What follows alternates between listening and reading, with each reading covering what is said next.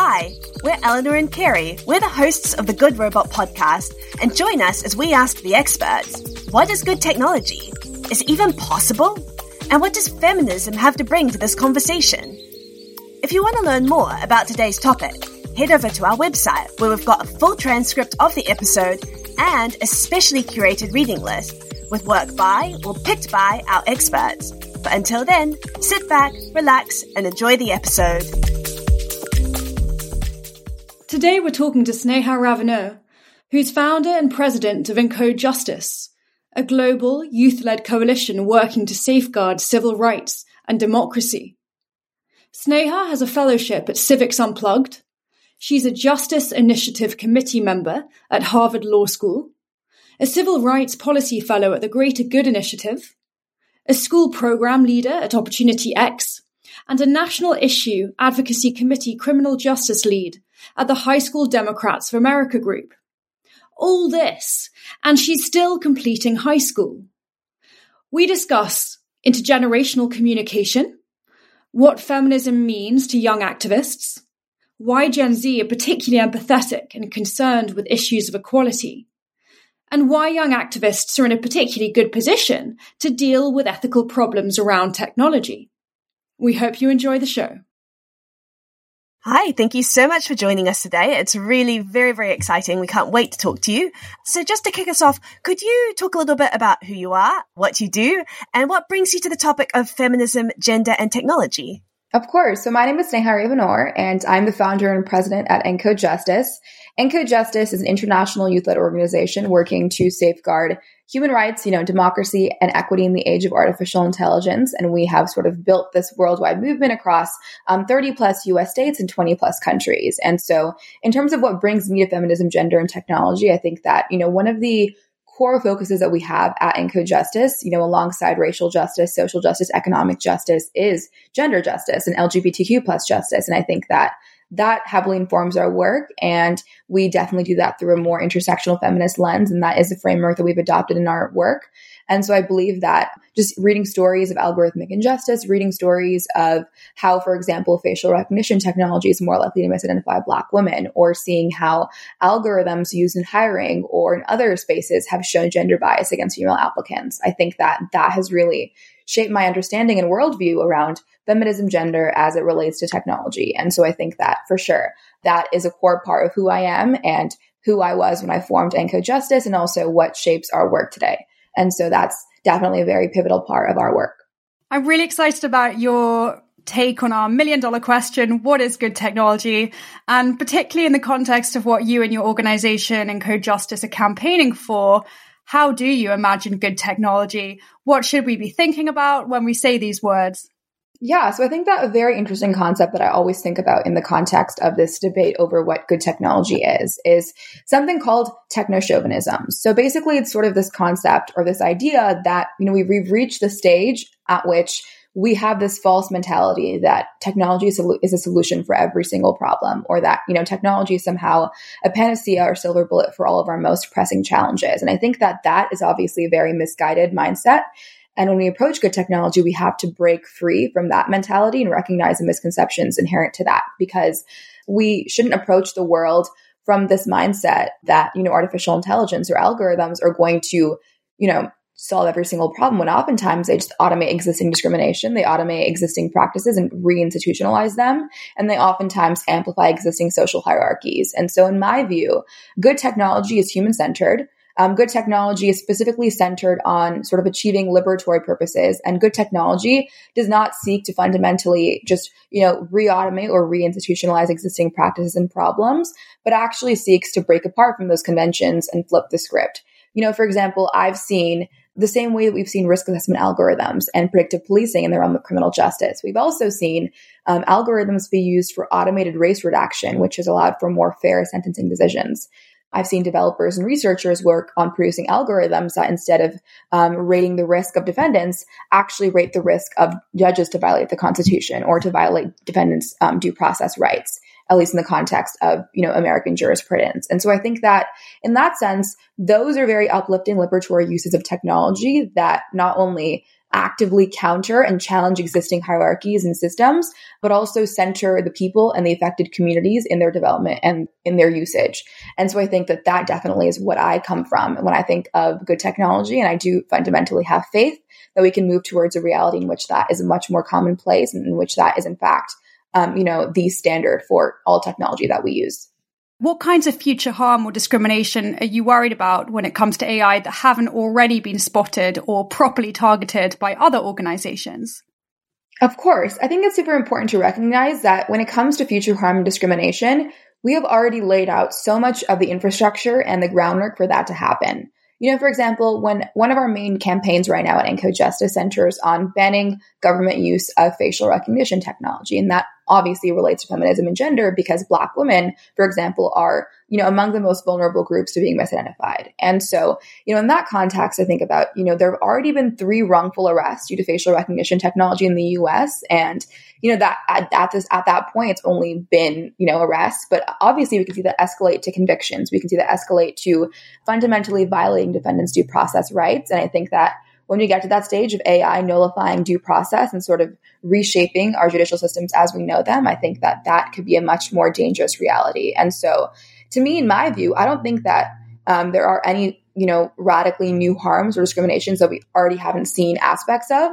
I think that in fact it's going to be just moving further further down the pipeline. And i think that that for me is deeply troubling so why are young activists in a particularly good position to deal with these problems and what new strategies knowledges and modes of resistance can you bring to the table yeah, so I think that, you know, with our generation, we are, we possess probably the highest rates of digital literacy. We have been sort of exposed to technology all of our lives. It's always been at our fingertips. And I think that that gives us a unique understanding of human computer interaction and also sort of a unique understanding of our relationship with technology and also how it shapes our worldview and our interactions with, other people. And so I think that we bring that to the table. We bring that unique understanding of technology and that unique level of digital literacy we also bring to the table this raw grassroots activist energy. You know, we've seen, for example, young people rise up against gun violence or climate change, and that sort of unprecedented. And I think that we can definitely convert that power and that grassroots energy and that activism and that sort of fundamental mobilization into something that could be a much larger movement in the case of algorithmic justice and algorithmic injustice. And so I think that we sort of have that level of energy that has been, you know, sort of unforeseen for future generations. And I think that definitely um, we bring that to the table as well. And we also have a unique ability to sort of see see discrimination and see injustice through an intersectional lens. And I think that activism at, at my age and youth activism has been uniquely intersectional, especially as we've seen youth, for example, come out in support of the Black Lives Matter movement. And so I think that in that sense, we bring those three things to the table. First off, that unique level of digital literacy. Second off, I think that we have this raw grassroots energy that has been sort of unprecedented. And I think that that has converted into major mass action and mobilization in the past for different causes. And also, third, we also are uniquely intersectional in our view of these technologies and sort of have unique exposure to how they impact people, um, especially because we are predisposed to um, experiencing their harms and discrimination in you know our everyday lives. Do you mind if we actually pivot back? Because I'm so fascinated by the moment when you decided to found Encode Justice, the moment when you said, wow, clearly this is such a necessary organization. This is hugely important activism and we're the right people to do that. So would you mind sharing just, you know, what was your thought process at that time? Like, why did you found this organization? And, you know, why did you and your colleagues feel like this is such a necessary thing at this exact moment in time? Yeah, of course. So, about two or three years ago, I came across an investigation into an algorithm called COMPAS. And COMPAS is a risk assessment tool used to evaluate, for example, in oftentimes in place of cash bail in the pretrial system, used to evaluate whether a defendant is at risk of committing further crimes or recidivating in the time period between their arrest and their sentencing. And so I think that that sort of some that was sort of my first that was my first encounter with this realm of algorithmic injustice and sort of my first awakening to the existence of AI bias. And so what I found out through that investigation was that the algorithm was actually twice as likely to rate black defendants as high risk, even when they actually weren't actually going to commit on going on to commit future crimes. And so I think that that disparity, the fact that the disparity was, you know, by a factor of 2, that really woke me up to this reality of, you know, we oftentimes perceive technology as perfectly scientific, perfectly objective, perfectly neutral, but in reality, it's actually amplifying and encoding and sort of perpetuating existing systems of oppression. And that is seen in criminal justice, that is seen in healthcare, that is seen in education, hiring, housing, and so much more. And I think that about last year, last summer, I found out that there was a ballot measure in my home state of California in the US that would have expanded the use of the same sort of algorithms in our home state. And so I think that at that point, I was outraged to see that there was almost no youth involvement in fighting the measure and there was no organized pushback to the measure. And I think that from there, um, I decided to jump onto the scene and we formed ENCODE Justice. And our first initiative was focused on fighting that ballot measure, California Proposition 25. And, you know, after dedicated organizing and dedicated change making, we were able to eventually defeat the measure by a 13% margin. And that was obviously a pretty energizing victory. And from there, I recognized that, you know, this problem is one that transcends the US, it transcends California. You know, it's a global humanitarian challenge for the 21st century that we're going to have to reckon with. And so from there, I began to read more about other cases of algorithmic injustice. For example, you know, facial recognition and how that applies to different realms and different manifestations of that. And so I think that from there, we began to expand to more states, more countries. We launched more campaigns. And I eventually saw that, you know, to meet the moment here, we're seeing that you know, we are the most digitally connected generation yet, and yet there's so little awareness of these issues of AI ethics. And I think that when we talk about AI ethics, it's oftentimes a conversation reserved for, you know, PhDs and for people with, you know, advanced academic backgrounds, even though people who are actually being the most impacted by algorithmic decisions are oftentimes left out of those decision making spaces or are left out of spaces where they can actually have power and control and input over how those algorithms govern their lives. And so I think that that was what I first sought to dismantle. And I also wanted to sort of bring youth because I had seen, for example, how we had risen up against climate change or gun violence. I wanted to sort of recreate that mobilization for algorithmic justice, given that it's this unique thing that we're going to have to face in the 21st century. Sometimes things in the world of technology are complicated and need careful explaining. Sometimes they just need a little hard truth. I don't think anyone is going to buy a banana with crypto at any point in the foreseeable future. I'm Lizzie O'Leary, the host of Slate's What Next TBD, your clear eyed guide to technology, power, and the future. Friday and Sunday, wherever you get your podcasts. Fantastic. And, you know, could you actually expand a little bit on that, that last point you were making, which is around the various kinds of barriers that youth face when trying to get involved uh, in relation to algorithmic injustice and AI, and like what Encode Justice does that you think is really effective for trying to break down those barriers? Yeah, so I think that largely, you know, by and large, discussions about AI ethics are very inaccessible. And I think that is obviously very troubling and concerning to me because the people who are most impacted by automated decisions are being left out of the conversation. And so, what ENCODE Justice does to combat that is we have launched our own AI ethics workshop program that prioritizes accessibility, um, that prioritizes sharing these stories and these case studies of injustice. And we focus on for example, our lesson plans span, you know, this, this range of intersections with AI. So we have AI ethics and healthcare lesson plans, AI ethics and policing lesson plans, AI ethics and hiring lesson plans, and so on. And so I think that um, we have some, a pretty large curriculum in that sense. And we've been able to teach over 3,000 students around the world using that curriculum directly in high school classrooms and also at libraries, hackathons, conferences, and so many more venues. And so I think that that has taken us a long way in terms of reaching underrepresented communities, specifically Black, Brown, and low income communities, to share that knowledge of AI ethics with them to hopefully train the next generation of socially conscious developers and change makers in AI ethics because we have to sort of be cognizant of those societal implications when we develop new technologies and we discuss emerging technologies. And so I think that definitely um, inaccessibility is the biggest barrier when it comes to youth getting into the space. And we are actively trying to combat that with our own curricular offerings, with our own educational programs, with workshops, events, materials, and things like that, that are specifically centered on accessibility and on simplifying and expanding the audience to which this issue can be presented.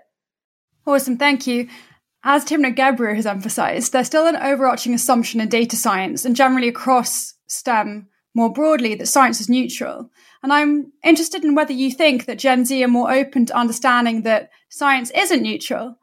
And when you came to speak at CFI, you gave us a dose of optimism by saying that we should expect Gen Z to provide a new generation of ethically informed developers, which is quite exciting. So, can you tell us why you think this is the case and why you think Gen Z are potentially more empathetic, more concerned with issues of equality, and more willing to transfer those feelings across to the kinds of work that's being done in data science more broadly? Yeah, of course. So as I said, you know, we are the most digitally digitally literate, most technologically connected generation, and I think that that has manifested itself in many different ways. So, for example, youth are predisposed and most vulnerable to experiencing social media radicalization pipelines. Um, you know, these these algorithms that push people towards more and more extreme views that could potentially provoke feelings of hatred, that could potentially, you know, inspire violence and things like that. And so I think that youth, for example, are most vulnerable to experiencing the impacts of those pipelines and falling down those rabbit holes. I also think that, for example, young women of color are, you know, are most vulnerable to seeing people who don't look like them and are most vulnerable to sort of uh, to sort of experiencing feelings of inadequacy, to experiencing low self esteem, um, especially because, for example, on social media, on TikTok per se, we see that there's oftentimes a very certain archetype of, of an appearance that is emphasized. We see people who are lighter skinned, who fit a certain body type, who are able bodied. And I think that that definitely imposes itself. Those standards definitely impose themselves on young people who don't fit those conventions and who are left feeling inadequate or, you know, who are left feelings insufficient as a result.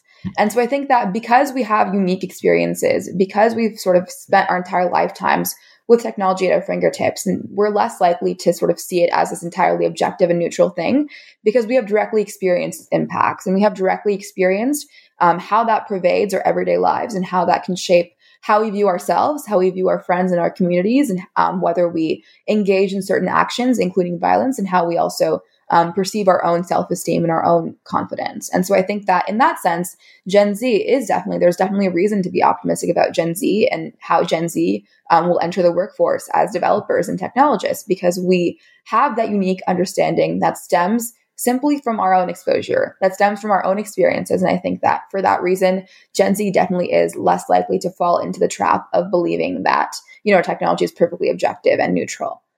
Absolutely. And I think that that knowledge is part of and should be part of the AI development pipeline. That mm-hmm. is AI knowledge. It's such a crucial and important and a new form of understanding what is AI, what makes AI. So, looking to the future, what kinds of technologies do young people want to see developed? The technology that I want to see developed should not only seek to be neutral, but should actively seek to counter existing hierarchies. It shouldn't seek to operate within existing spaces, it should seek to challenge those spaces. So we want to see anti racist technology or technology that is actively feminist or that actively tries to correct you know historical patterns of gender injustice in its in its existence we want to see technologies that are unique that are you know able to recognize and are cognizant of varying gender identities people who are non-binary transgender i think that you know if we think about technology in a binary concept, it's not able to process that. It's not able to process the diversity of genders. And I think that definitely stifles expression and that definitely stifles people's identities. And so I think that when I think about technology, it should not only operate in, an, in the existing world, it should not seek to be neutral or it should not seek to amplify existing patterns and trends. It should seem, it should seek to counter those and actually liberate people from those trends and from those systems and institutions. It should be anti-racist, it should be feminist, and it should be actively uplifting to young people and to people of color and to LGBTQ plus youth. So I think that for sure, that's sort of what guides my understanding of technology, and that's sort of technology that we want to see develop going into the future.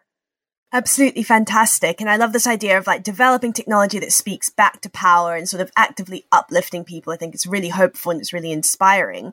And of course, you know, you've mentioned earlier in this interview that you understand power fundamentally in intersectional terms. So I was wondering, uh, sort of in this like closing stages of this interview, if you wouldn't mind sharing a bit more about Encode Justice's understanding of intersectionality and maybe even just like giving us some examples of how you see that playing out in your work. Yeah, of course. So I think that, as you mentioned before, you know, age is only one axis of oppression. And there is so much interplay between factors like age and other factors like race, you know, class, gender, gender identity. And I think that we are uniquely aware of that in our own work. Um, for example, uh, when we talk about risk assessment algorithms, I see the fact that age is the most single most powerful predictive variable for those algorithms and is the single most powerful variable in determining what a defendant's risk score will be. And what that means is that it disproportionately penalizes young men of color. People who have experienced the super predator myth, people who have experienced the school to prison pipeline, people who have experienced decades and even centuries of racist practices. And that now feeds itself and that goes hand in hand with, with age. And so I think that in that sense, race and age are interconnected and they create a unique experience that harms and discriminates against young men of color. And for example, in the context of facial recognition technology, we've seen this long-standing and, you know, pretty harmful myth that associates black women with masculinity and that robs black women of their femininity. And that that same concept has been encoded into our technology, has been encoded into our facial recognition technology, which which you know disproportionately confuses black women with men and that is unable to sort of process unique gender identities beyond the gender binary. And so when we talk about intersectionality, we definitely consider all of those factors as they weave together. We, we consider the factors like race, gender, age, uh, location, things like that. And I think that we have to recognize that all those things uniquely come together. That, you know, for example, for facial recognition, yes, women are more likely to be misidentified than men, but Black women specifically have staggeringly lower rates of accurate identification than any other group. And that's what, you know, any liberatory technology in the future would have to dismantle. So I'm really interested in your strategies for intergenerational communication. It's a challenge that we all have. And I'm thinking also about the conversations that we're having with our parents, trying to explain the work that we do and why we care. So what are the challenges that we face when trying to communicate with people of different ages and how can we overcome them? Yeah, so I think that, as you mentioned before, Gen Z is sort of the least likely to fall into this trap of believing in algorithmic neutrality but I think that sort of older generations are more likely to fall into that mindset. And I think that's one of the greatest challenges that we face right now. And I also think that you know, when we approach those intergenerational conversations, we have to make sure to contextualize them with our own experiences and stories. And so, for example, whenever I have conversations with older folks about, you know, algorithms and algorithmic justice, I make sure to cite the specific examples that young people are experiencing, you know, social media radicalization pipelines, risk assessment tools, facial recognition technology, you know, how those algorithms and TikTok and other social media platforms actually reinforce existing beauty standards and influence our notions and perceptions of our own selves and our own levels of confidence. And I think that by contextualizing technology and contextualizing our experiences in the sense of sharing our own case studies and examples, I think that we're able to sort of better communicate to other people who are not impacted by the same examples how it sort of feels to perceive and be on the receiving end of those algorithmic harms and discrimination. I think that that is the biggest way in which we can break down those barriers and facilitate more effective communication. I also think that in the sense of advocacy and lobbying, we've definitely encountered that policymakers and the people with the most power to shape technology regulation and technology policy oftentimes have the most surface level or the most insufficient understanding of how those technologies actually work and operate, which obviously inhibits effective regulation, inhibits good governance because the people in power aren't aware of the technologies and as a result can't effectively regulate or govern them. And I think that obviously the, the, the band-aid solution there is to just get young people into office more and to, you know, give us more um, space for political power. But I think that in the context of today's day and age, we have to um, sort of not only expand which is what we're talking about Encode Justice, expand our educational outreach initiatives to include older generations and make sure that we're able to make this content more accessible and digestible to them, but also facilitate that intergenerational conversation by sharing our own experiences of algorithmic harm to sort of contextualize that and demonstrate the need for effective technology regulation. And I think that all of that goes hand in hand.